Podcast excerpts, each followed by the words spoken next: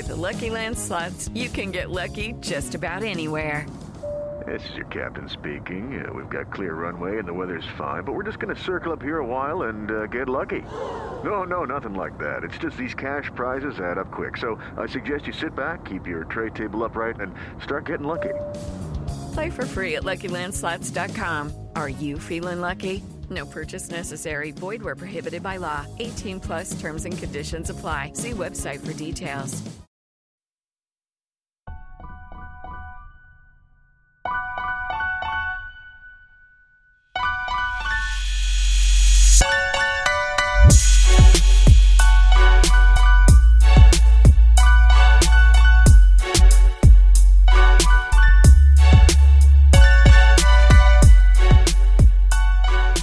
What's going on, guys? Welcome to another episode of Bro History. It's Henry Zamota, Danny Abdeljabbar. What is going on, my friend? Happy New Year.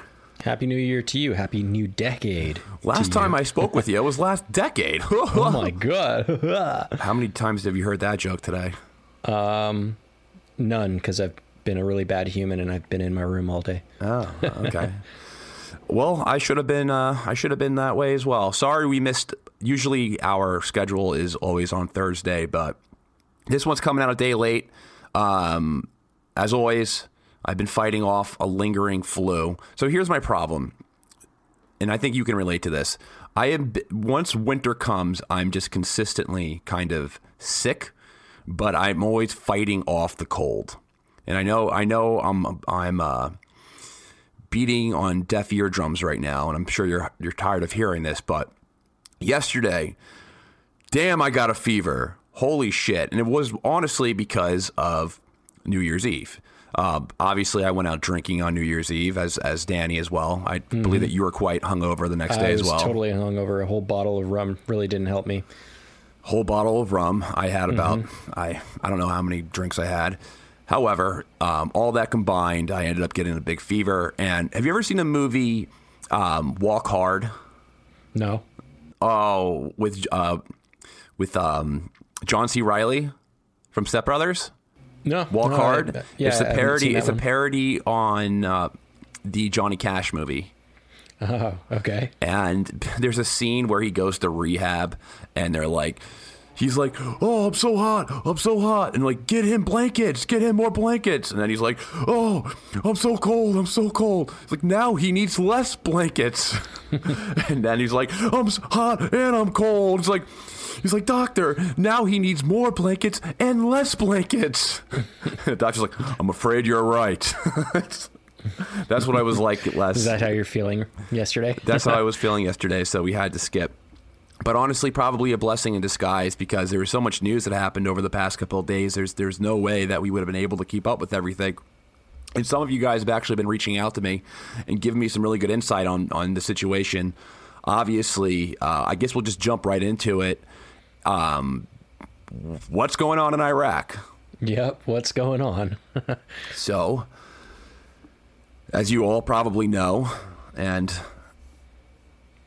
I'm sure you're all probably very aware that the U.S. Embassy was attacked in Baghdad, which is pretty crazy.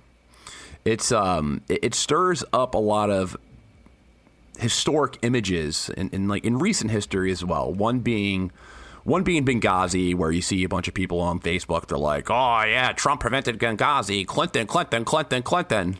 right. um, one of those.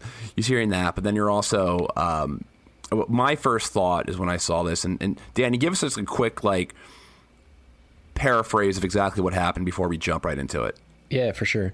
So um, last Friday, uh, the K 1 airbase in Iraq, uh, which is a U.S. airbase, uh, was uh, attacked by rocket fire. I think it was about 30 rockets were fired uh, into the airbase. Uh, it killed one um, American contractor and injured a couple others. Um, and Nobody claimed responsibility for that particular rocket attack, uh, though the U.S. blamed Iran um, or Iranian backed uh, um, militias in Iraq. Uh, and that's where it gets a little messy.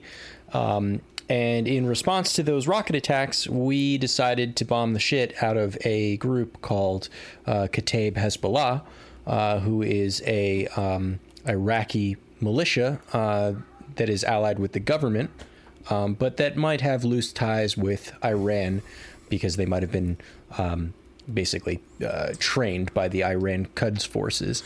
Um, and in response to that attack, which killed 25 of their people and injured about 50 others, uh, they decided uh, this this particular fighting force decided to have a little protest. So they basically walked right up to the embassy, and uh, there was I don't know thousands of them. Uh, I didn't get an approximate count there, but there was a whole lot of people, and they started making a lot of noise, and they tried battering down some doors. They lit a fire. They burned a bunch of shit. Uh, there's some areas of the embassy that was pretty badly burned, uh, but nobody was hurt. Um, and yeah, that's pretty much the TLDR of what happened. The rest is, you know, well, the devil's in the details, as as you can say. So we're going to break that down a bit further. So the first thing that I thought when this was going on, when I when I got my Reuters update, um, I thought when I saw what was happening in the, in the green zone, um, I, I started thinking of what happened in Tehran forty over forty years ago. And furthermore, I'm talking about the Iranian Revolution. Right. And furthermore, Trump you know, of course, he draws that parallel even further by blaming everything on Iran. Um, I think the first tweet I saw from Trump on this was Iran is orchestrating an attack on the U.S. embassy in Iraq. Um, so, of course, Trump, I don't think, has great. I think he's quite without context when it comes to a lot of the things that are going on in the Middle East. Um, and Certainly if you have if you have common sense, if you have common sense, the attack on the embassy most likely wasn't orchestrated by Iran because they would probably take credit for it if they did.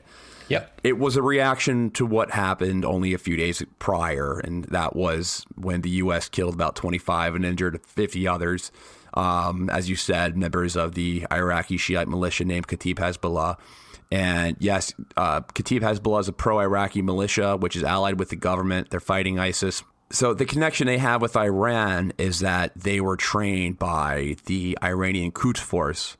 And the Iranian Quds Force is basically like the Iranian Green Berets. So they go around the Middle East and they train Shiite militias.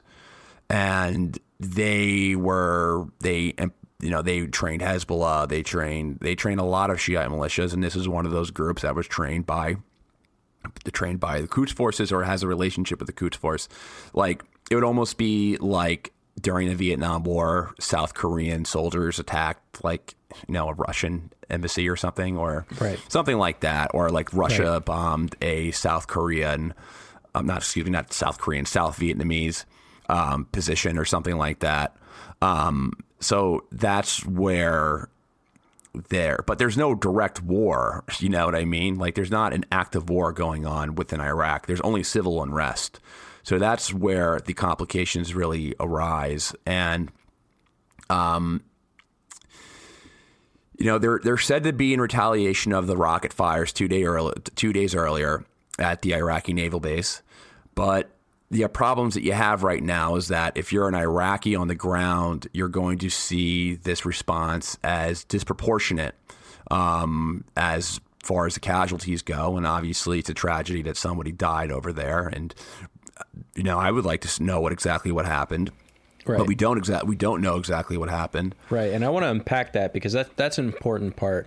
Um, you know, when the rocket attacked on the K one uh, Air Air Force Base um, happened last Friday, uh, the Iraqi military and the Iraqi government was uh, said to have been conducting an investigation about it, like to find out who did it, what happened, you know, uh, and to like bolster up security, you know, which is the normal and natural response. Unfortunately, the Iraqi government is either woefully uh, inept or uh, complicit in it um, because uh nothing really came out of it. You know, one thing that you'll notice is that when you research um, that initial attack that sparked our our response, it, there's not like video of it. There's not like pictures. There's not uh, you know a whole lot of news stories happening around about it. You know, and and nobody has taken responsibility for it, which is the curious part, right? So no, nobody actually yeah, um, said, "Hey, we did it." Uh, now, I, I want to make this very clear. I'm not saying that the attack didn't happen. I'm actually very certain that there was a rocket attack uh, in the K1 Air Force Base. Um, my point, though, is that there wasn't a whole lot of like overwhelming evidence that any one group had done it.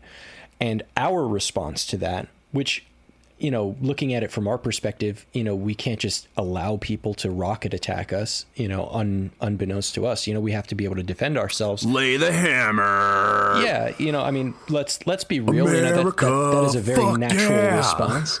It's a natural response to want to do something about it, especially because someone was killed, right?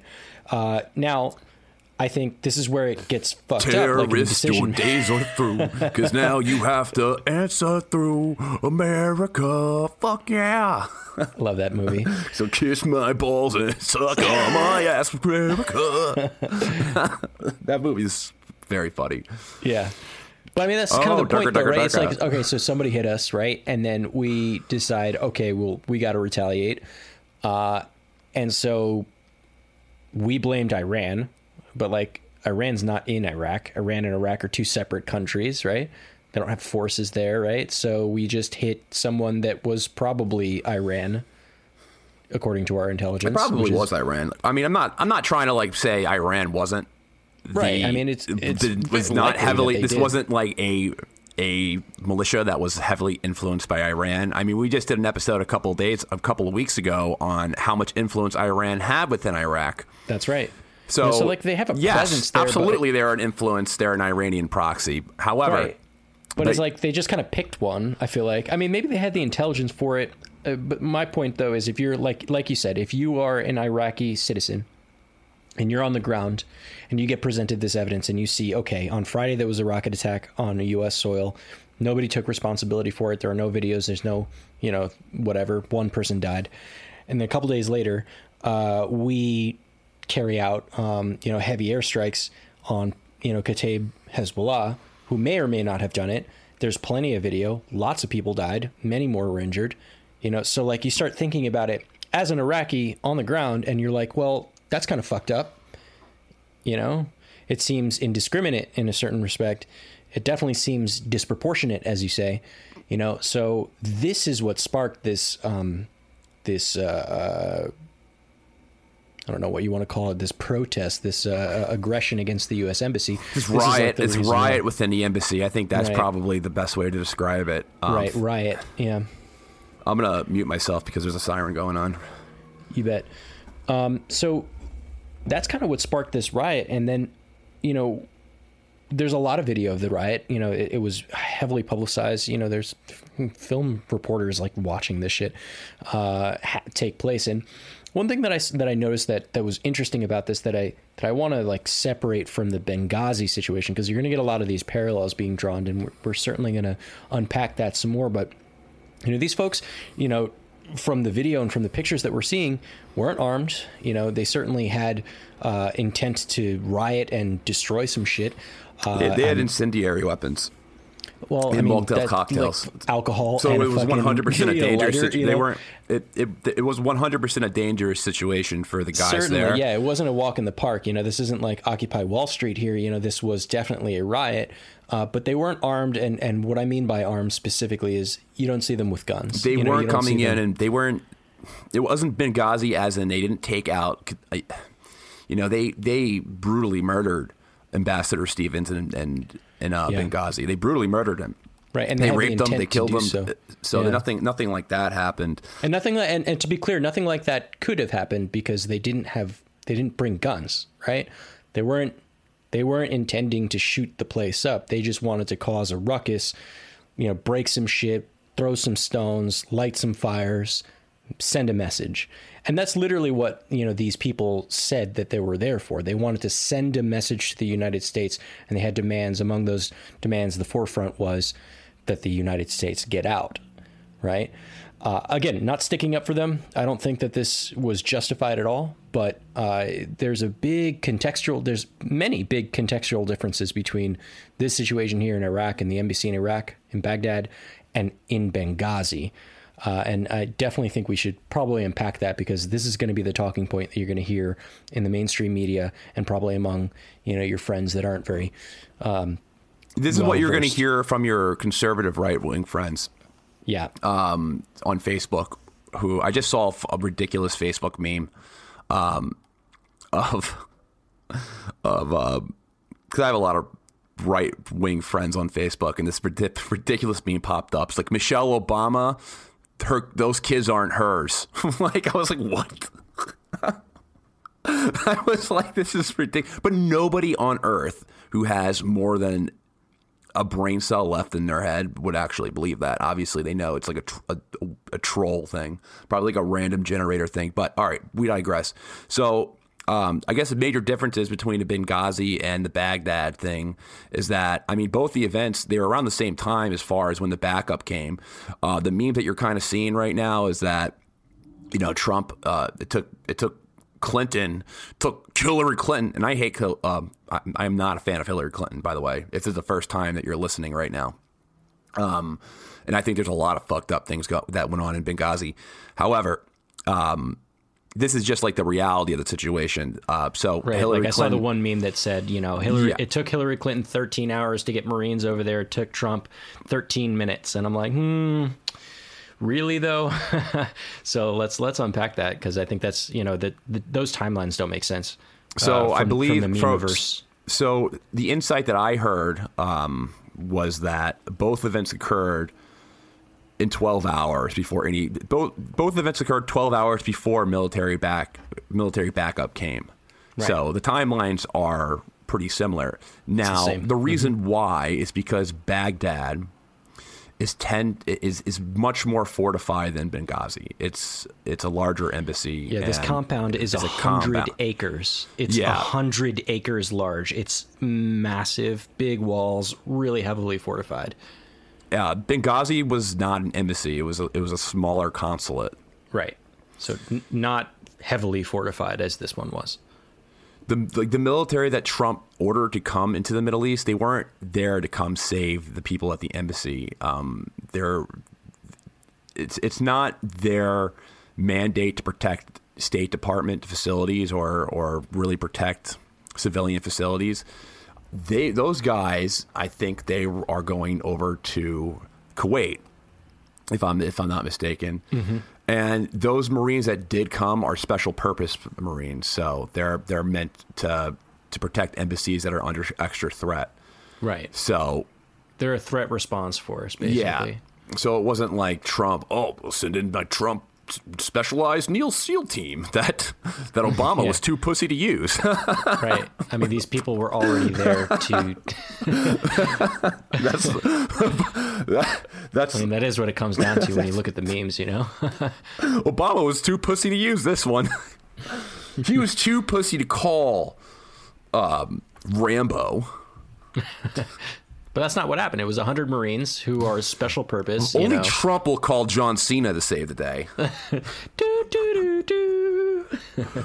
Um, but that's not exactly what happened. And I'm not even trying to like say this as a hit on Trump. I'm just trying to like clear up. We're, we're trying to clear up the situation right there because there's a lot Right. of There's a lot of bullshit going on lot right of now. yeah, there's a lot of bullshit, and obviously most of the bullshit is just all po- it's all partisan. Right. either right wing or left wing partisan stuff, and we cut, try to cut through the bullshit there. Um, but yeah, it was like a it's a, it's an entirely different situation.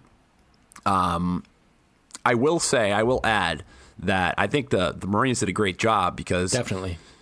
no one got hurt. They didn't kill anyone, which is great because if there was a death, if they killed one of those pro, uh, those those rioters, and obviously you're going to riot on an embassy. You're taking your life into into God's hands right there. Um, yeah. I mean, I thought that while that watching, would watching definitely those guys. escalate the situation. If you saw there. those, did you see those videos of like the guys and they basically made like a makeshift battering ram and they're like hitting the door, hitting the door, and the door is very well constructed. Like you'd need a bomb or some shit like that to to take this thing off. But uh, the the thing that I was thinking to myself was like, there's nobody there with guns, and on the other side of it, you can see through the windows. On the other side is like I don't know, ten Marines or something like that that were stationed there in the first place, uh, with plenty of guns my thought was just like, all right, so what if you got through the door? Now what? You're literally going to die.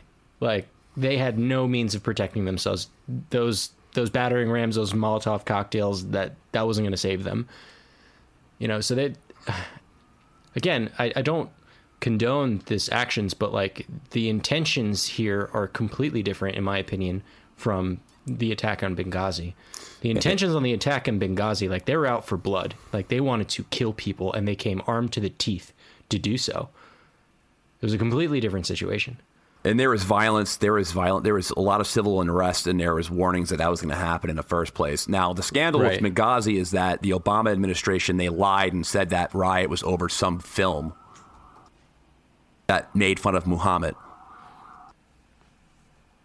You know, I'm just going to keep the sirens in because you know we're talking about riots right now. So why Yeah, not just It- have the it works. ambience and we're recording a little bit earlier than usual, so the sirens are a little bit more crazy.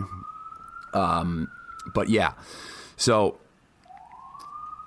it's like evacuation, come, come, evacuation, come. You know what's funny is that I actually think that these sirens are uncharacteristic of what happened in the embassy because you know there was the the Iraqi military and the Iraqi government were almost powerless to, to like prevent this or disperse the crowds. They it took them a long fucking time to get their forces in there. I think they just got there today, like a couple hours ago, uh, which is nuts. Um, and you know, it just kind of shows how inept they are and and or complicit. You know, it might totally just be that they were like, all right, whatever. Because one thing that was really interesting about this is that you know there are several checkpoints leading up to the embassy that you have to cross, and and these folks were able to just walk, literally walk straight through the checkpoints unimpeded, completely unimpeded. So again, if their intent was they wanted blood and they wanted to kill people and they came armed to the teeth, it would have been a much much different situation, I think, than than what we saw. Not underscoring what happened, you know, the destruction that they caused, you know, uh, and the scare that they gave was definitely worth noting. Um, thankfully, no one got hurt, but you know, again, the the Iraqi military is completely inept to to stop this from happening, uh, which does raise a couple of eyebrows and and you know really makes it think uh, about you know whether or not it makes sense to keep you know uh, an embassy there or whether it m- makes sense to keep any presence whatsoever there, uh, because if they really wanted to throw down and they really were out for blood, it would have been it would have been kind of crazy. Well, do you know why the Iranians went after the embassy during the Iranian Revolution? You know, I I don't enlighten me. Because it was a CIA headquarters for all the CIA's Eastern operations. So they were looking for evidence that the CIA overthrew Mossadegh in the 50s. Which we they found, which they found because during the Iranian Revolution, so they stormed the embassy, they took hostages, and this, the CIA officers there, they started uh, shredding. They, you know, they had these shredders, and they started throwing all these documents and all these all these files, all the proof of a lot of the illegal activity or all the shady stuff that they were doing.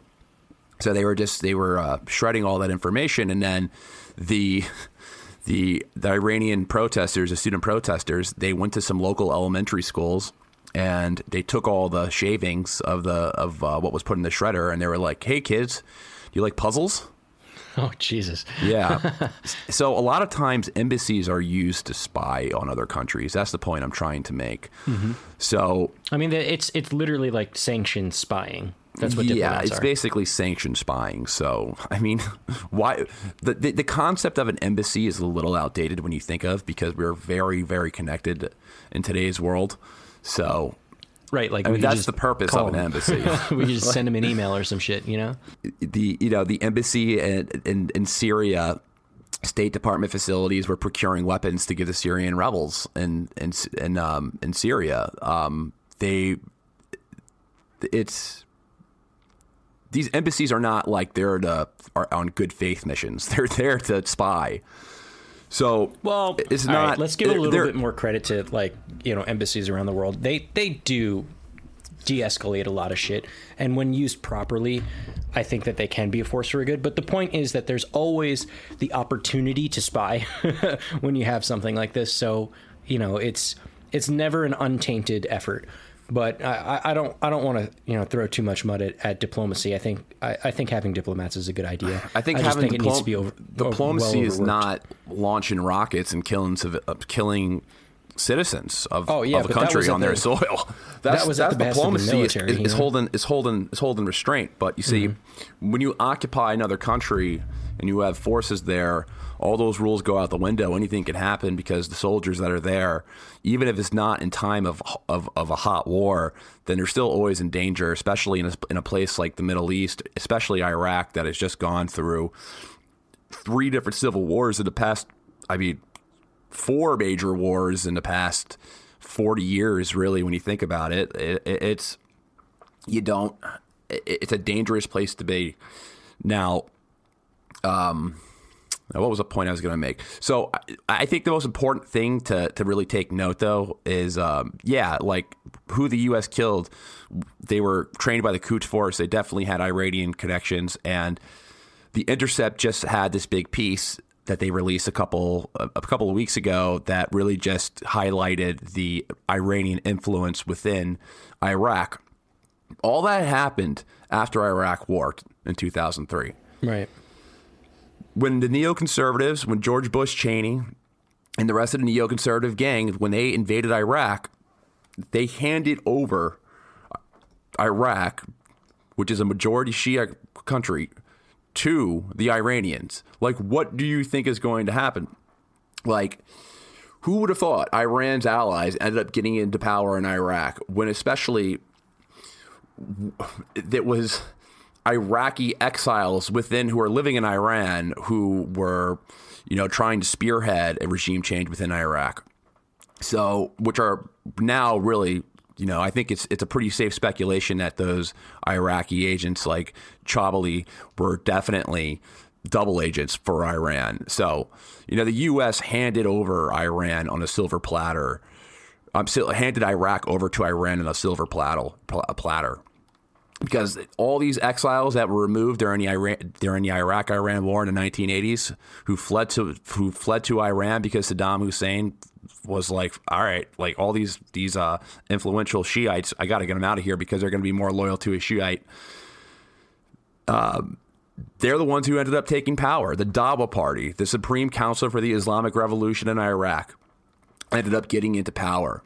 So now we're playing now we're the United States is trying to reverse the outcome of the Iraq war. And it's Kind of poorly, if you ask me. it's, it's kind of poorly, if you ask me. And it, what's really funny is that you actually have a majority Shiite population protesting the Iranian embassy as well. You have Mahdi, who is a Right. Shiite chauvinist who is resigning from power. Right. You, you, you tend to think that that's the, the direction that you would want the country to go in if you're trying to remove Iranian influence within the country. So why don't you keep a low profile? You don't launch any missiles within the country, and you Right. kind of let the problem take care of itself. Right. Because you know, as much as I don't want intervention, I'm not going to sit here and pretend that Iran's a good is is a is a enlightened government. I, I mean, they're they're a pretty terrible government. They're pretty shitty themselves. They're they're a bully state themselves. So basically, don't don't give the Iraqi people any reason to side with them for any reason. You know, like but it's i think that you really have to look back at history and say all right how did i uh, how did we get here in the first place these iranians gained influence because of our military escapades and now we're just making that more likely to happen All right, so maybe we can just like put a a nail in the Benghazi uh, uh, connection uh, in the coffin there, and then uh, we can kind of move on and talk about war more broadly. So, you know, what do you got to say about this connection with uh, Benghazi? And, there's, and, there's uh, not a connection with benghazi.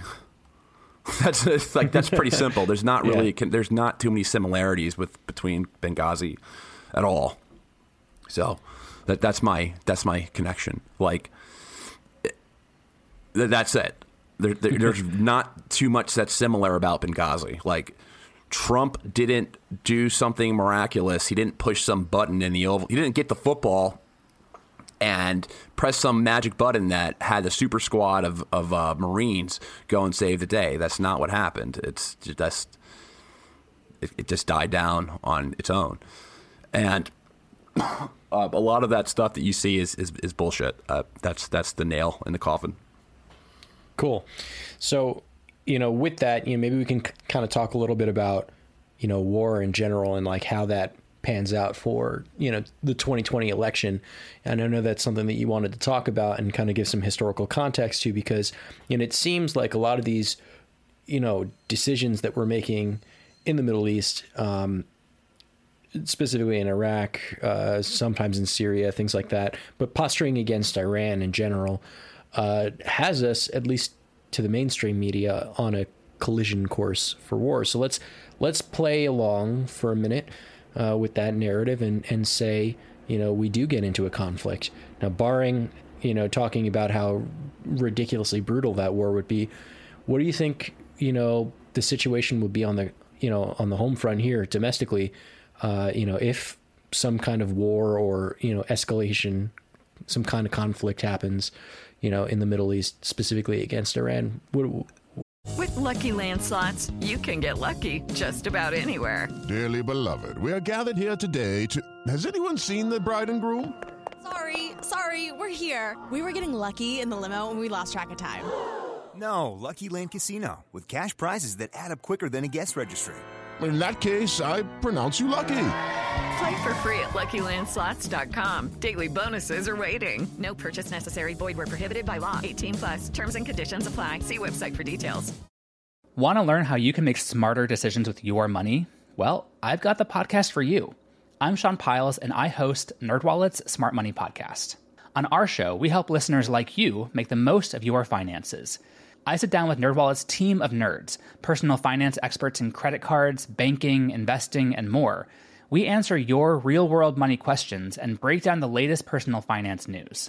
The nerds will give you the clarity you need by cutting through the clutter and misinformation in today's world of personal finance. We don't promote get rich quick schemes or hype unrealistic side hustles. Instead, we offer practical knowledge that you can apply in your everyday life. You'll learn about strategies to help you build your wealth, invest wisely, shop for financial products, and plan for major life events.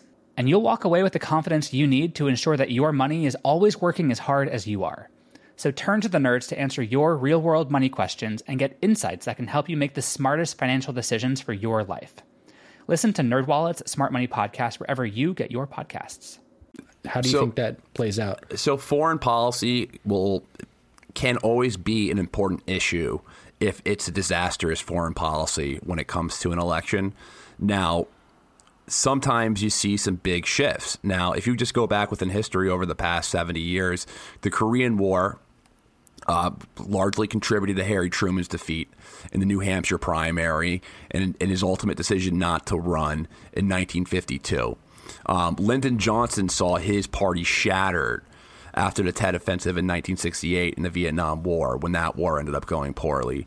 Um, Jimmy Carter's response to the seizure of U.S. hostages in Iran consumed his presidency and consumed the last year of his presidency and really was one of the factors that led to Ronald Reagan being elected. So foreign policy issues are definitely important when it comes to a presidential election, especially ones that are seen as obviously kind of stupid.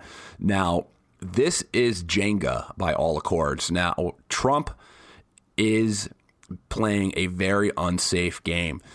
All he has to do, I mean, I'm not going to say all he has to do, but getting into a unpopular war in the Middle East because the American public does not want this. The American public does not want to send more soldiers into into Iraq or Iran or they don't want to go to war anywhere.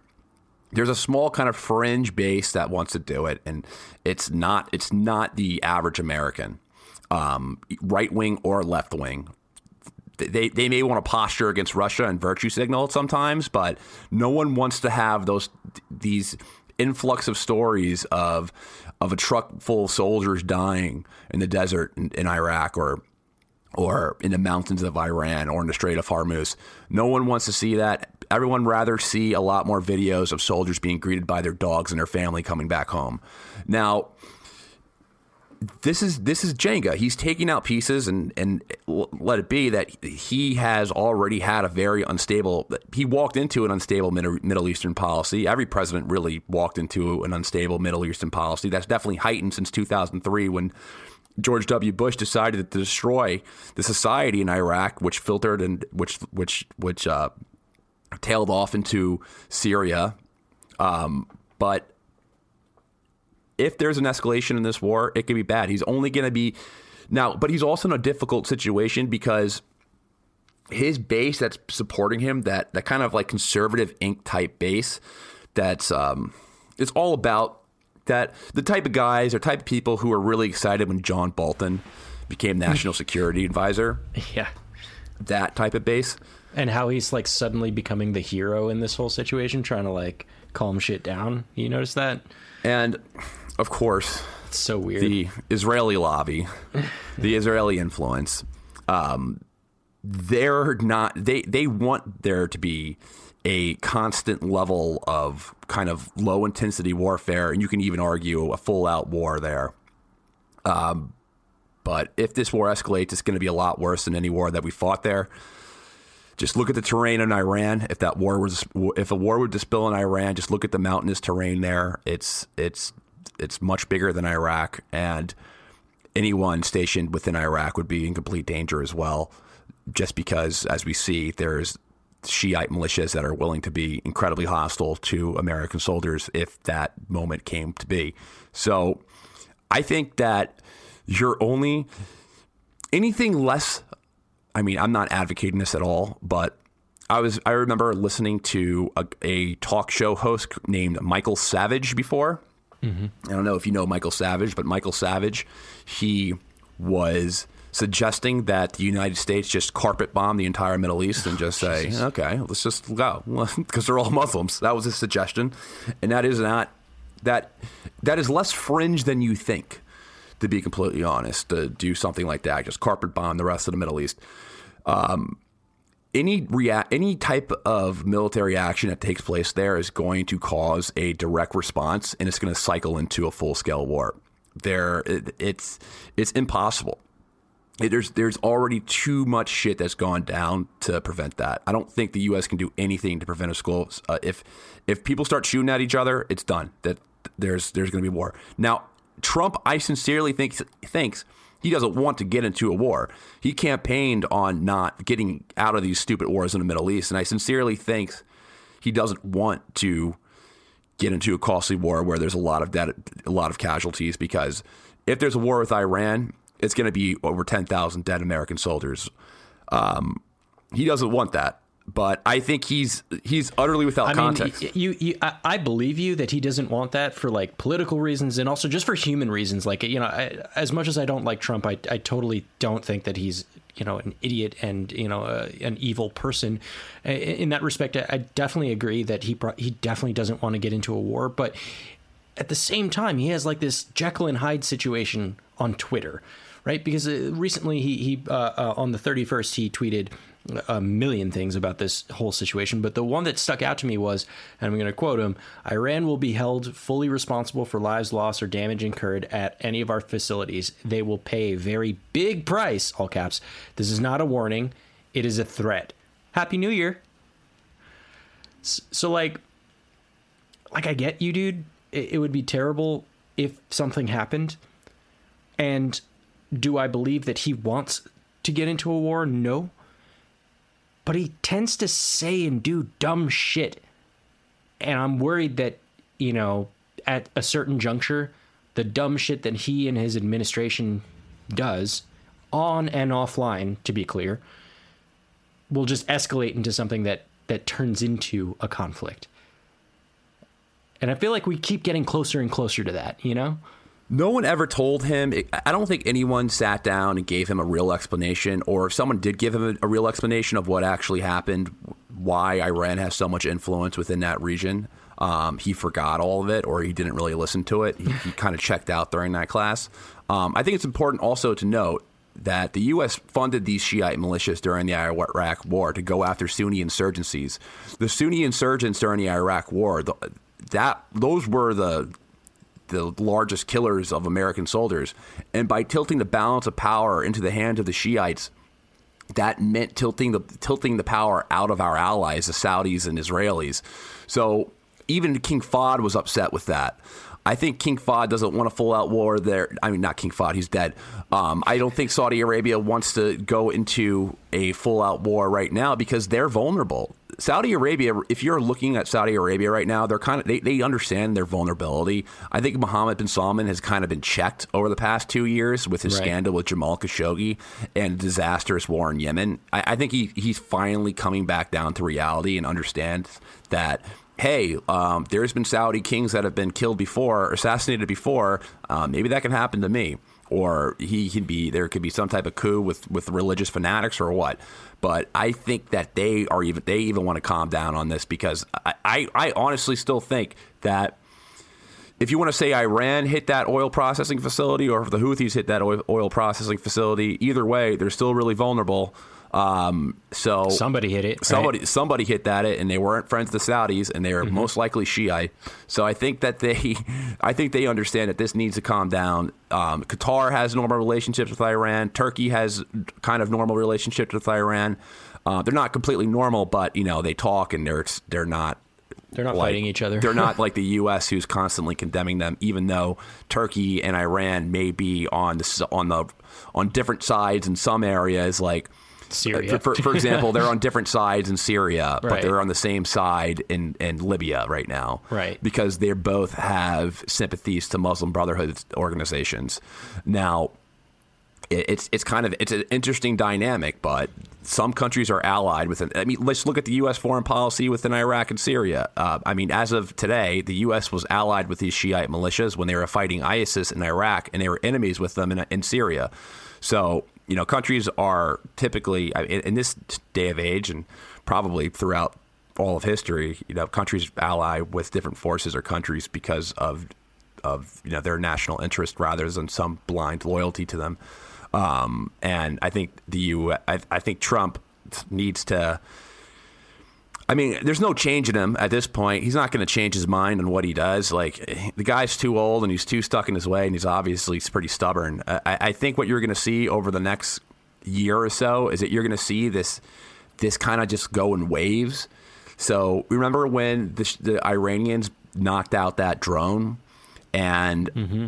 Trump called off an airstrike at the last in the last ten minutes, and he's but like, not before ranting on Twitter about how he's yeah, going to do like, something oh, I it, spared right? their lives. It was Right. too much to cause a war over that. And apparently, there's been some leaks of him talking, like kind of venting and saying, like, there's people who really want me to go to war and it's sick.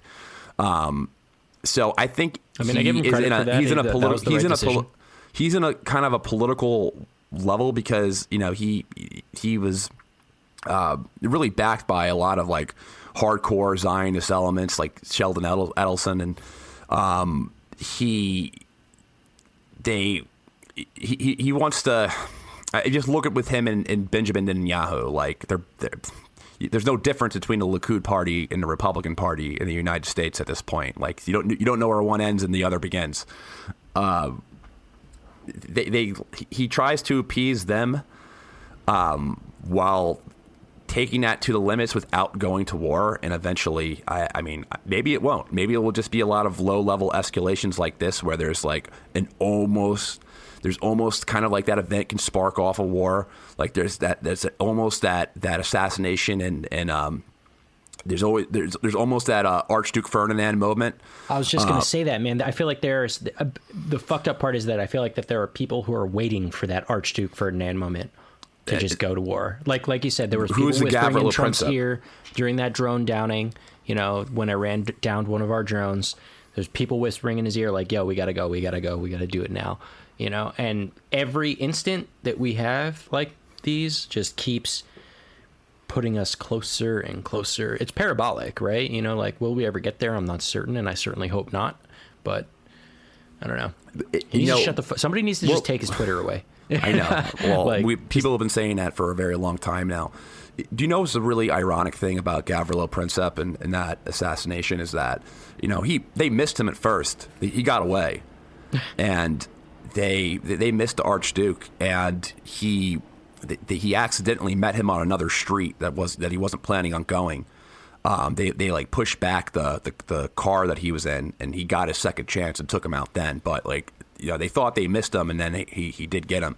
Who knows if there was another? There it was really bad there. in the Balkans regions and within Ser- with Serbian nationalism and all the shit that was going on within the Austro-Hungarian Empire and all that. Um, there was a lot of animosity there, and, and that time that time bomb is going to go off anyway.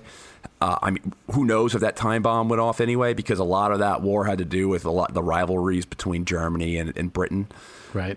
But I mean, when does that moment come? Hopefully, it doesn't come.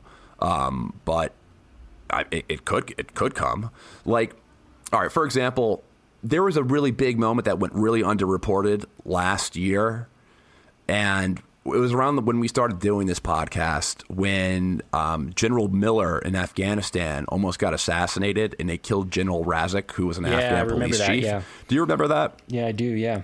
if the Taliban killed a, I mean, we're still there and we're still at war in Afghanistan. However, I, I would imagine if they killed a U.S. Fi, a U.S. four star general, well, damn, there would have been an escalation there, right? Like I, only I can imagine Yeah. there would be an escalation within uh, Afghanistan if there was a guy, if there was a general who was shot down. I mean, a general in the Afghan forces was was was knocked out, but. Um, I mean that uh, that he almost got he almost got whacked over there. So I don't know. You never you never know when that moment comes, and I think you gotta hope that it doesn't come. But I, I still kind of I'm still pretty hopeful that, and I, I, I think that it's not going to escalate into a full blown war. Um, I'm saying that out of optimism. However, you never really know what's going to happen if some freak thing can happen. Yeah, Um, because when there's guns involved and there's pissed off people, and when a country is really poor, and when there is these this kind of low level type violence that's been going on, eventually it can just get way out of hand. And hey, there's Iraq has its own problems right now. I, it, like we're- we're completely missing the point that there was a protest. There, there was an anti-Iran protest, protest. in Yeah. Iraq only a couple of weeks ago. That's still ongoing, in Right. where Iraq, where Iraqis have been being kind of shot on the street like they're dogs. Right. Like- and there's been anti-Iraqi government protests going on. Yeah, anti-Iraq side of it. it- it's it's don't you think that you're going to reverse that sentiment if that if that is happening because if there if by all means I think that that a lot of people are like oh CIA's in there getting that thing in place oh CIA ops oh, oh pay it off like you know you know how people are I don't think I think that was by all intents and purposes pretty organic when you look how terrible Iraq's economy is it's something like I don't have the exact number uh, in front of me, but it has one of the lowest unemployment rates for adults. Um, it, it's it's it's terrible right now. In Iraq, at one time, uh, the Iraqis who are you know who are young adults right now probably never don't know this time because they pro- they've only lived in horror Right. for their entire lives right. But there was one time when Iraq was like, you know, it was okay. Like there was a high literacy rate. Um, it, within Baghdad, there was a high level of marriages between um, Iraqi Sunnis and Iraqi Shiites. And when there's a big diversity, when there is a lot of intermarriages, that's usually a sign that a society is is uh, is not sick, or at least not isolated among each other. There, there's not as much identity identity politics based off either a sectarian or ethnic division that is that is that is like within the society. Um, but that all exploded once once the U.S. decided to to kind of pull the the pin off the grenade. So, um, I mean, I know I'm kind of going on a crazy rant right now. Um, I'm but you. I, I'm I'm hopeful. I'm hopeful that it won't escalate. That this is just going to be a big game of chicken, and this is just the latest episode. Right. But I mean, there's always that chance where a game of chicken can turn into a full-on collision. Right. All right. Well, um, let's let's talk about something else then. I, uh, something else huge happened in the news, and that was the OPCW leaks. And you know, frankly, this is uh, Yeah. this is your area of expertise. So I'm I'm just going to ask you a couple questions about it, um, and kind of learn a little bit right here on this show. So, for those who aren't familiar, uh, you know, over the years there have been uh, a couple of major uh, chemical gas attacks in Syria during the Syrian Revolution, Syrian uh, Civil War, uh, and a lot of them, if not all of them, uh, have been called into question about whether or not you know Assad had been gassing his people, whether it was like a false flag, uh, whether it was you know the United States, or whether it was moderate rebels or just straight up terrorists that were doing it. There were many such uh, instances where you know a whole lot of the evidence wasn't there, and and not too long ago.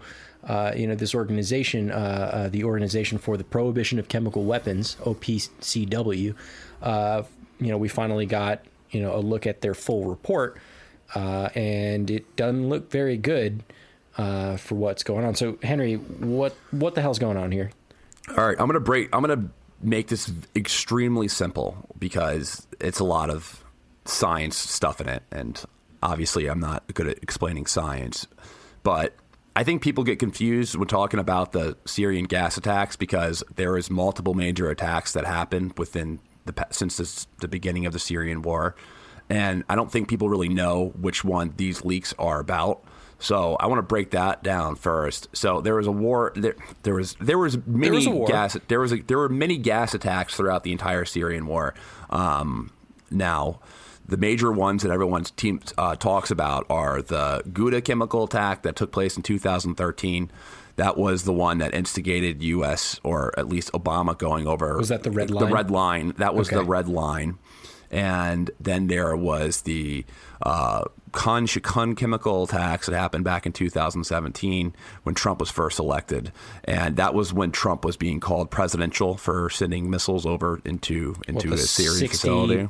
You know, uh, Patriot missiles or whatever, 150k a piece. Yeah, I remember And that. now, in the last attack that that took place, that was up in the air, was the Duma chemical attack, which is the one that is being um, whistleblown right now. So, in a nutshell, When the did final, that happen? Sorry, you didn't this, mention. the, these leaks have been coming out over the past two months or so. That the OPC, well, let me take this back. well, the these Duma leaks attack. have when did that happen? it happened in April of 2018. Okay, so very recently. So it happened very recently. So these these attacks, there have been leaks coming out, and there have been accredited scientists like Ted Postol from MIT who have deb- been debating the evidence that has been brought out by the OPCW almost for about six or seven months now from when the attack initially took place. So this was actually something that has been ongoing, but now there's been leaks.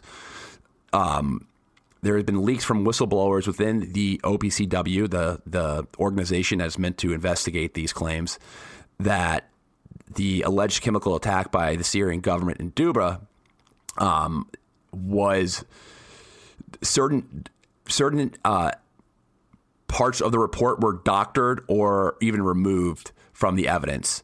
And all the evidence that was removed was stuff that could be seen as vindicating the Syrian Arab army of carrying out those attacks. So who Now- doctored it though? Was it the OPCW that doctored it, or was so it there were else? there was the guy's name is Sebastian Rawl Sebastian I can't think of his name right now it just escaped me but um, there's been emails that have been released on WikiLeaks of him asking specifically for these for these um, specific pages to be removed.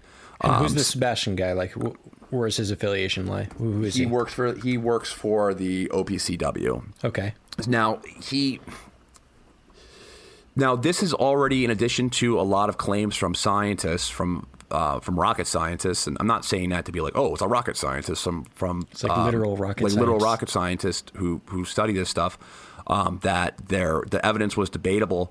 Um, what they're getting at is that the claims from the eyewitnesses who were Syrian rebels say that the canisters of gas were dropped from the air, and the only people who would have been able to do that were um, the Syrian Air Force. What some people seem to think is that the canisters were placed there and that it would have been impossible for those canisters to be dropped where they were. And there's no visual evidence that shows that these canisters were dropped. So it's kind of just like a witness, like a you're- just taking a, a testimony from somebody who is anti-Assad and who has something against the government in the first place. So it's kind of a biased take. Um, and whistleblowers have been coming out and saying that the OPCW has been doing a lot of foul play and manipulating the play and manipulating the reports that have been used to justify the military reactions from Donald Trump. Yeah, I was just going to ask. I mean, why would why would they want to doctor this thing? It's i mean who knows? Just they want to fit a certain state department uh, narrative. They want to they want to fit a certain narrative that they know that other that the US State Department wants that certain entities want to justify a continued either low level escalation there or low level low level fight there. Um, but I don't think that they want anything to um, vindicate Assad on any of those gas attacks because, I mean, frankly, it's been U.S. foreign policy across Republicans and Democrats to fund a lot of these rebels who um, were, you know, a lot of them were bad. And um, it's embarrassing for the State Department, and there's obviously, you know, there's foreign influence as well. And I don't want to beat the, I don't want to beat the dead horse anymore, but um, it's, it's, uh, it's a lot of a lot of factors that these these people who have doctored this evidence um, um, are complying complying with, and and also there's the risk. There's the risk. There's there's all right. So let's just be completely real. Being called an Assad apologist is a smear. Um, saying anything because uh, Syria is a is a enemy of the United States. Um, so no one wants to be seen as taking the side of Assad, who's still in power, um, who's you know a bona fide monster as far as the mainstream media is concerned, and it's no one wants to go in that narrative and say there's something that's fishy, especially a guy who's probably not that political in the first place and doesn't want to get dragged into you know uh, people who are working for the OPCW if they're in if they're in a science field if they're not political in the first place they don't want to get dragged into kind of like you know a smear campaign or have their career ruined. So I mean that's really what I imagine um, I, I imagined what happened is that you know the, the a lot of the people within the investigation, um, they kind of wanted to have an outcome happen because they didn't want their careers to be tarnished with coming with a bad outcome. Right. Well, so I, I had to look it up because I was just so confused about this because you know I'm trying to get into like the why why something like this might have been you know doctored and so I looked it up. Evidently, OPCW is um, you know was started on the uh, uh, in 1997. Uh, it's um, it's the implementing body for the Chemical Weapons Convention. It's um, headquartered in in The Hague in the Netherlands. Uh, David it has- it has 193 member states. Uh, so, you know, at first I was thinking about it like, oh, this OPCW is like in, you know, a United States organization or something like that. Um, but this makes it a little bit, um, little bit complicated, you know. It definitely 193 does. member states, you know. Like I I could see if this was some State Department shit, you know, but I guess that's like just the open question. why would they Sebastian? Braha, B R A H A, Braha is the Uh-huh. person who was on the uh, who ordered that documents be removed from the engineering assessment.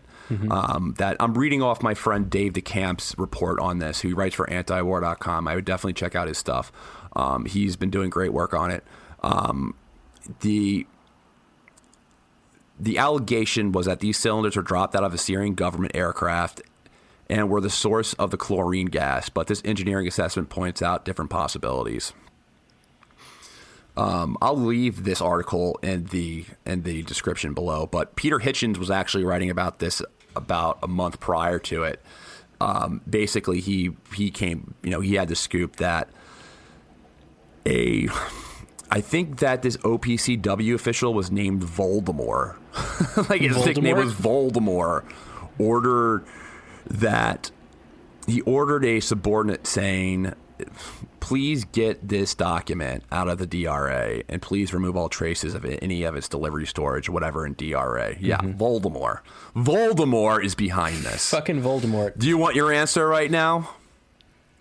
He Do you whose name be shall the- not be spoken. That's what that's hey, Alex Jones was fucking right.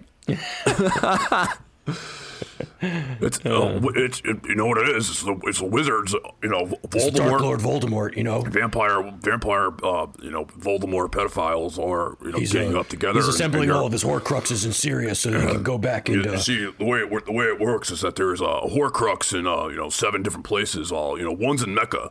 Uh, you know, so so we got to destroy that city. So yeah, it's very. Fi- I'll, I'll just leave it at this. It's very fishy, but mm-hmm. I'll look at this and this. I would ask people to look at it this. Look at the OPCW doctoring reports, the allegations, in the context of the Iraq War. So just always remember that the Iraq War, the 2003 U.S. invasion of Iraq, the White House officials used dubious intelligence to publicly make accusations that Iraq had nuclear weapons, a weapons program. Right. The Iraq War was a total war by deception. So this isn't the first time this has ever happened. And one of the primary accusations was that Iraq secretly tried to purchase 500 tons of yellow cake uranium from Niger to refine and produce nuclear weapons. And the evidence that was used that went around the State Department and that was in a speech by George W. Bush, the evidence that was used, they were forged documents by defunct Nigerian leaders. So imagine if I said that I bought something from, um, you know, your company or something. You know, if I bought this, I bought this from Disney, and then the guy who signed the procurement slip and was- was signed by Michael Eisner, you know, the formal, the former uh, CEO. Right. So um, Like he's the signed by former Walt CEO, Disney right? himself, you know? yeah. So I'm signed by Walt. Mike Eisner's not the CEO anymore, right? Am I completely wrong know. about that? I don't follow No, Disney all like right. that. Correct me if I'm wrong. But if Walt Walt Disney's a better example. So, um, yeah, it. I mean that just look at it within the context that a lot of people are. Um, a lot of this stuff is is uh, pretty pretty shaky, and when it involves getting us into prolonged war, military conflicts, I I would always question a lot of the mainstream narrative, especially especially when we've seen in the past that there's been some shady stuff going on, and no one really comes out and talks about it until it's politically popular to do it. You know, Uh, people weren't talking about this during the war because they didn't want to be caught called unpatriotic in 2003. Now people are, you know, you, it's open, it's open season on George W. Bush. Um, there, it has been open season on George W. Bush until Trump was elected. Now there's like an attempt of people trying to sanitize his presidency for some bizarre reason.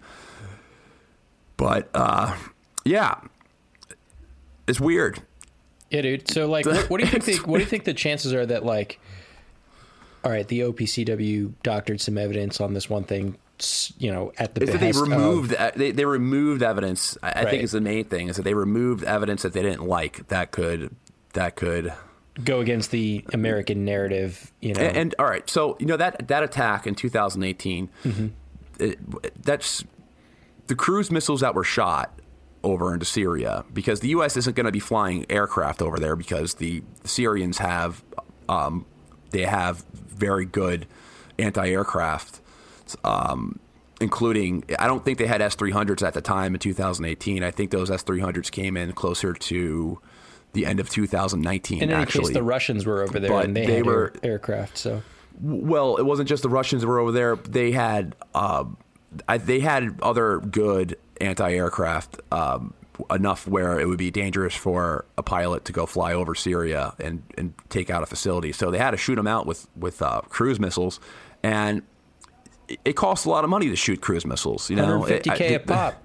yeah, like it, it costs a lot of money to shoot down those cruise missiles. So I think it could be seen as a way to um, further bankrupt or further kind of put Syria in an economic hole. Um, however, again, you know what we're doing in those countries. If the ultimate goal is to is to fight Iran, is to is to make sure that Iran doesn't get any more influence within the Middle East. Ah, Man, come on! You're making Syria dependent on Iran, and then you're then you're taking an organic revolution or an organic movement that does that wants Iranian influence to to stop within the country, and you're you're kind of twisting that on its head. You're making the country a a a place that's safer, you know not a place that's safer Iran. I definitely wouldn't use that word, but you're giving them more influence on a silver on a silver platter at the end of the day. And now you're seeing that Japan recently met with Iran. Uh, Rouhani was in Japan. Right. Eastern Eastern Asian countries want they don't want there to be conflict there because they're the ones who are purchasing the the the the fossil fuels from that region. So the whole world doesn't want this war to really be or this war to escalate anymore. They they're kind of tired of it. And I think what you could really see, the big consequence, I think here's what I think the big consequence is, is that other countries they, they really start forming together and they start exchanging oil uh, outside of the dollar, which already happens, by the way. But that oil won't be traded via U.S. currency. So, um, I mean, current the sanctions they only really empower the people who are within the government. At least at the time when you're when you're putting the sanctions on place, sanctions will are empowering the Ayatollah in Iran. They're I'm Jane Perlez, longtime foreign correspondent and former Beijing bureau chief for the New York Times. I've been a foreign correspondent in lots of places Somalia, Indonesia, Pakistan, but nowhere as important to the world as China. I mean, China is not dropping anti democratic paratroopers into Montana. But of course, we did see things like the weather balloon slash spy balloon riveting the whole country for a week.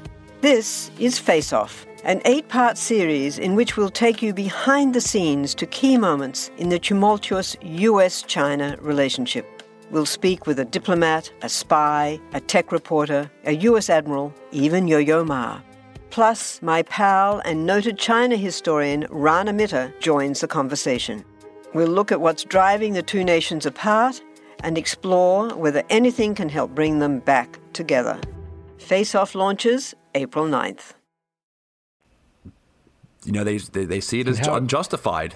Uh, yeah, and I was just gonna say clear people, up like I how mean. it's empowering them because that that sounds counterintuitive.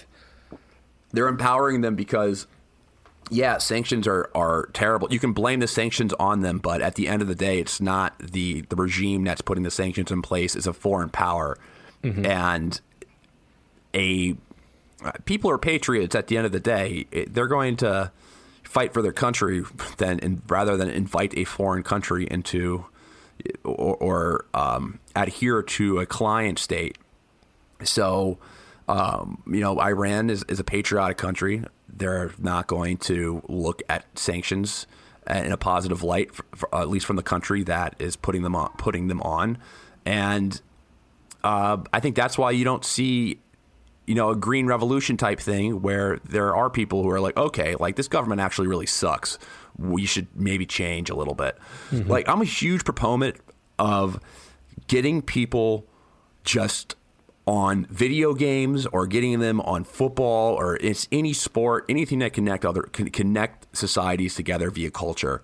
I think that's the number one you. way for diplomacy is to either through sports, through We should just fight all of our wars through Call of Duty. yeah, through Call of Duty. I mean, one of the one of the most you know famous stories in World War One was the Christmas truce, where guys out of the German trenches and British trenches they got out and they're like, "Fuck this," and they started playing soccer with each other In no man's football- land. or football in no man's land, and you know they they talked and they exchanged gifts, and it was like a day of of of peace, and. I, I think things like that, just exchanges of culture and um, just so other people are humanized. Like, imagine the impact that it would have if Americans were playing Iranians in fucking Fortnite or whatever, you know? yeah, It's- it- doing their stupid dances and shit. yeah, doing their stupid I'm flossing, dances. bro. I'm flossing. Imagine, imagine the connection of you could do business with people from Iran. Yeah. If you have a business deal, like if you invented something on a website that makes the website more powerful, or or really whatever you're thinking, you you think of a better type of uh, audio player. Let's just think in the realm of podcast, and um, an Iranian media company buys that audio player. Like I think that's okay. But like those aren't conflict. You're not exchanging weapons right here. This ain't an Iran Contra. This is you're exchanging just voluntary services that are not meant to be harmful for other to other people. So exchange, exchange goods, trade, and embrace and, in similar cultural norm, normalities. Um, I think if you looked at I, you know, you know what's interesting? I think one of the biggest advocates for peace in the world, and he doesn't even probably understand, doesn't even know that he is, is probably PewDiePie. no, I'm serious. I, I, I think that PewDiePie, the Swedish YouTuber, is probably somebody who connects more people across the world than anyone else in in society and in, in the entire world. Like PewDiePie has like almost 100 million YouTube subscribers. Uh, PewDiePie. PewDiePie and people just bond over watching this kind of kind of uh, funky kind of goofy Swedish kid like like scream while he's playing Resident Evil. Like oh, like PewDiePie, Pewdie, PewDiePie. And I've listened. I've I've you know I'm not like a frequent PewDiePie follower. However, I've like watched his stuff, and the guy seems like a pretty um. He's kind of aware of his responsibility, and he's down. He's down to earth enough where he doesn't like become like the who's the the really big douchebag YouTuber. Uh, something Logan, Logan. Paul, Logan, Logan Paul, Paul, or the. Paul. The, there's like brothers, right? Yeah, Um, yeah, I forget the other one's names, but the one who did the that who stumbled across the suicide in Right. Japan and was like Mhm. videotaping it and like, oh, Right. oh, someone's dead, Fucking dead body. jackass. Yeah, what a piece of shit. Um, he's not like that. He- He's like a guy who's like a level-headed guy who I think is probably uh, kind of I don't know how he feels about the popularity of that of that channel, but I mean it has to mean something. And from what I've heard, he's not like some guy who's like a chauvinist who goes out and tries to swing his dick around and and like be an Next asshole thing to you people. find out he's on like the pretty news private. like tomorrow, PewDiePie swings his dick around on live TV. There's, but there's been a lot of stuff. There's been a lot of backlash against him because he he sometimes makes some inappropriate jokes on his, or what some people seem deemed to be inappropriate jokes on his YouTube channel. And there was a big scandal that made me release cancel my Wall Street Journal account when it came out. Um, the Wall the Wall Street Journal wrote this huge piece that this huge hit piece on PewDiePie, calling On him an anti-Semite on, on PewDiePie, calling him an anti-Semite because he was on. He had a YouTube channel. uh, He had a YouTube video called. Have you heard about this? The the, the PewDiePie scandal where they were calling him an anti-Semite and he lost yeah, his show. I didn't. I didn't I'll, I'll, it much. I'll explain it real quick. I know we're going we're going off the deep end right here, but he was on a. Uh, I think he was on Fiverr, the Yeah, the the freelance thing. website, the Yeah, yeah. freelance website where we did Mhm. our art for the podcast. Right. Uh, Fiverr, uh, free sponsorship. He well now we're going into a negative direction, so no, not a free sponsorship. But he was these guys offered to write anything down on a on a um, like a whiteboard or something or on and, and do a dance. So he was like making them write like random stuff, like stupid stuff on a whiteboard, and the next day they would show up and have a video of them doing it. And then he said, "Write death to the Jews," and he come, they do it. And that's in the video, and he's like, "Oh my god, I can't believe they did it." He was like, genuinely, he seemed pretty disturbed that that actually, like that, that it seemed that they it was actually pretty did. stupid of him to even like. Yeah, he probably he shouldn't have he shouldn't have posted that, but uh, in today's world, but he didn't under. I don't think.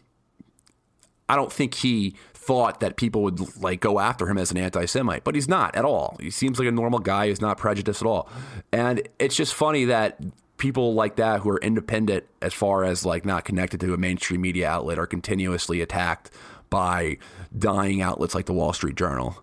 And like, I don't really have like a connection to Pewdie- PewDiePie as in like I, I'm like a consistent follower of him. But like when I realized what was going on as far as a smear, I fucking said fuck the Wall Street Journal. I'm not. I'm not because I used to be subscribed to it and it used to be like one of the papers I would read on a daily basis. And I was like, fuck the Wall Street Journal. This is a garbage publication. PewDiePie. PewDiePie. PewDiePie. All right. See that? All right. This is uh. All right. I got Well, one more thought- thing for you that might be fun to close Oh on. yeah. What was that other thing? Okay, so did you hear about the drones in Colorado? I heard about that, and that was interesting. Yeah, so um, Space wizard stuff. it's it's crazy. So uh, I am I, I like droning. I own a drone. I I fly uh, whenever I get a chance. Unfortunately, I sleep with my drone. unfortunately, like you know, you can't fly it anywhere in Manhattan because it's like restricted. I touch my drone in places. But anyway, so I, I, I see this um, weird. I, I'm also really into aliens, and um, you know that's something that doesn't come up too often on the podcast. But Well, Palestinians are aliens, right? Uh, I'm not going there. anyway, so I see this news article a couple days ago about swarms of drones in the sky over uh, eastern Colorado, and they would come out at night from like 6 p.m. till about like 10 p.m. at night and fly in like, you know, like very distinct patterns, you know, like almost like they were mapping something or like scanning something. And the, the crazy thing about it is that you know, people from like four counties wide were seeing these things. They're calling the police. They're like, "What the fuck is this?" And in this specific area, um, the FAA, the the uh, Federal Aviation Administration, the folks who who um, control our airspace here, you know, normally like here in Manhattan, like I was saying, you can't fly here, right? It's like Class A restricted, you know, for obvious reasons. Um, and but not in, not in that specific area of Colorado. Like you fly around where the hell you want, right? And furthermore, there's not a whole lot of like you know tracking capability of drones, right? Like they, you know, you can register your drone, you can fly them around, but it's really hard to like see who the hell is in the sky, right? There's no like you know signature. Oh, this is Danny's drone flying in the sky, and where is it going, and what is it doing? But the point is that they were seeing hundreds of these drones flying around in Colorado at night, and nobody knows who whose drones they are or what the fuck they're doing, and they've been happening for like weeks. It's chemtrail conspiracy. they're they're sucking up the rest of the vacuums, and It they're going might to go. be. They're, they're monitoring good places to hibernate after George Soros and his minions release uh, super super super X to turn everyone homosexuals. Dude, it might be. I, I don't know. It's creepy as fuck because. So some of the drones that they were describing were it seemed like you know, standard like drones you could pick up on you know in Best Buy or some shit. But other ones they were saying like has six foot like wingspan. You know that's a massive drone. That's a really big drone, and and they're flying very coordinated and they're flying almost at the same time every day and they can't figure out whose it is. Nobody's claiming responsibility for these drones, and they're just flying around unimpeded and they can do so legally but it's like freaking people out and like some people want to shoot them out the sky and like you know it's it's like colorado you know it's it's they, they value their privacy out there and they certain are certainly are second amendment folks so you know they're thinking about shooting them out the sky. The cops keep telling them like no that's that's illegal. You can't do that. Um it's nuts uh and uh the fact that this has been going on for so long and still nobody knows what it's going on. Like some people are like, oh, what if they're doing topography? Or like, you know, it's an oil and gas company, like, you know, looking at the land. But that doesn't make a ton of sense because why are they flying at night? They should be flying during the day to do that. Yeah, it's weird. Um, you think it's just a troll? It might be. And if it is, I love it. it's fucking It's a very high effort troll. Yeah, dude, because this is like a lot of drones and they're flying very specific flight patterns and they're still not getting caught and everybody's like a little creeped out by it. You know, it's not hurting anybody in particular that we know of. You know, they could be flying chemtrails, who knows, right? But I don't know, I find it really interesting. And now the FAA is like it's causing the FAA to want to like rethink some of the laws that they have for flying drones, which like sucks for me because like I like flying drone and I always abide by all the rules, but every time they make new rules, it's like makes it harder for me to go out and fly and, you know, have fun and shit. It's like people like these that, you know, scare people with their drones. It's like somebody's watching you from the sky and I don't know. I don't really have a strong opinion about it, but I think it's fucking interesting. And uh, it may, maybe it's aliens because you know it's it's totally possible. Did you hear about the um something about I think it was like the Denver airport has like a secret underground base or some shit like that, and it's like aliens or some shit. you ever hear I did about not that hear. one? I did not hear that. Oh my god! So Is that where they grow all the super chronic down there? Uh, let's find, no. This is well before they they legalized marijuana. Let me see. Let me pull it up. So yeah, it's like a, a Denver conspiracy theorist, uh, like a theory uh, about it, and that there's apparently some underground tunnels or bunkers or something like that, and they're keeping aliens down there and shit. So I actually don't know how far away Denver is from you know where these drones have been flying around, but I'd like to make the connection right now and say it's actually alien technology, and they're testing it out, and like they're making it look like drones, but really it's alien technology. So you heard it here. That's that's what's happening. Is that your big prediction for 2020? Yeah, totally. For This is the year. Yeah, this is the disclosure year. We're gonna find out. Let me see them aliens. I God God willing, take take me, Lord Xenu, take me. I want to go and learn about how. I want to learn the the ways of Scientology and become level Well, you don't have to go very far for I think that. it's level, gotta- I think it's level three. You get to you get Lord Xenu, right? Yeah, uh, maybe. I It's like forget. I gotta watch level that. Nine or some shit like that. Tom The Cruise is at Thetan level nine. I thought it was. They keep on making new rules, so there's like more fees that you have to pay. Yeah. I think you're supposed to finish at six, but then they're like, oh well, there's less people joining, so we got to make more levels. Right. Yeah, that's how they get you. Yep. Yeah, it's like right. it's like downloadable content for games, man. That's how they get you. Yeah, let's go screw over the Iranians with downloadable content. That's how you get. That's how you get your money back, or, or the money that you took from them back. When Obama signed the Iran deal, get it back. I have a scheme. We we start implementing Fortnite there, and we and we wait until all the all the kids. I saw Fortnite be played for the first time ever in my entire life the other day as well. Really? Yeah, I've never played Fort Life, Fort Fort Life, Fortnite before. Um, I my cousin was pay, playing it, and it looked very fun. Um, I can't play because I'll get addicted to it. But they uh, we we implement f- some downloadable content games in Iran, and we have that going to like a fund to make up the difference of the money that the unfrozen money they got back because of the JCPOA. Ultimate conspiracy. Hmm. Ultimate. But they have to play it- job. they have to play They us for it. it. They have to enjoy. They have to enjoy the fun content. All right. I'm not making any more sense. I'm starting to sound like I've had tea with Bill Cosby. I'm, I need to go. um, I need to go to sleep. All right, man. Um, let's. All right, th- guys. Thanks for joining us today for another episode. Um, rate and review the podcast as always, and um, we uh, look forward to having another one. Peace.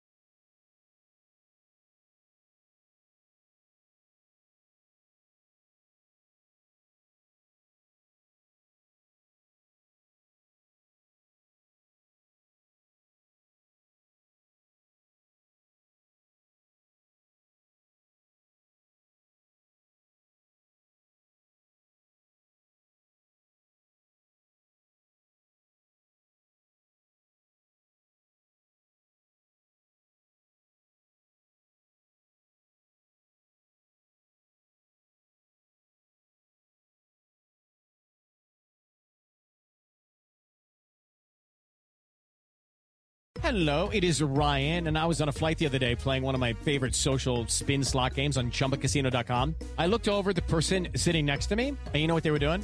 They were also playing Chumba Casino. Coincidence? I think not. Everybody's loving having fun with it. Chumba Casino is home to hundreds of casino style games that you can play for free anytime, anywhere, even at 30,000 feet. So sign up now at chumbacasino.com to claim your free welcome bonus. That's chumbacasino.com and live the Chumba life. No purchase necessary. Group. Void were prohibited by law. See terms and conditions. 18 plus.